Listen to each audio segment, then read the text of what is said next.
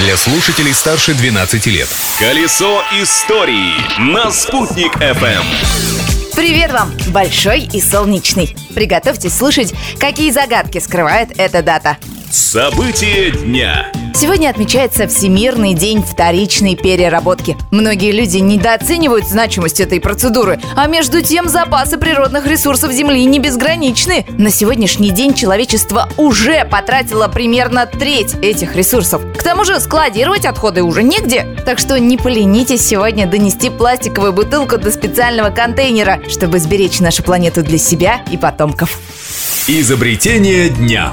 И в продолжении темы вторичного использования. 15 ноября 1988 года с космодрома Байконур состоялся запуск советского многоразового космического корабля «Буран». Полет полностью в автоматическом режиме длился 205 минут, после чего Буран без проблем вернулся на Землю. Казалось бы, вот он, успех, но спустя два года работы по этой программе были закрыты. Оказалось, что использовать многоразовые ракетоносители невыгодно. Невозвратный ракетоноситель «Протон» обходился в десятки раз дешевле. Вот только никто не рассчитал экологический ущерб. Отработанные протоны становятся космическим мусором, который, естественно, не перерабатывается и будет вечно летать по орбите Земли. Открытие дня. 15 ноября 1932 года открыл двери своих аудиторий первым студентам Башкирский государственный медицинский университет. Вопрос с нехваткой медицинских кадров в тот момент в республике стоял очень остро. По всей Башкирии работало меньше 500 медработников.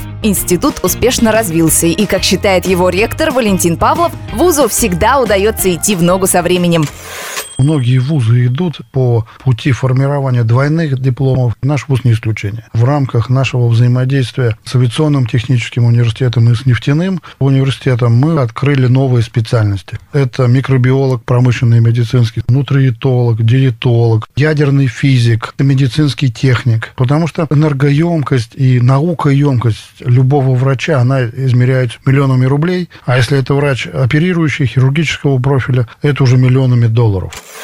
На сегодняшний день в Башкирском медицинском институте обучается более 7 тысяч студентов и около тысячи ординаторов со всей России, ближнего и дальнего зарубежья.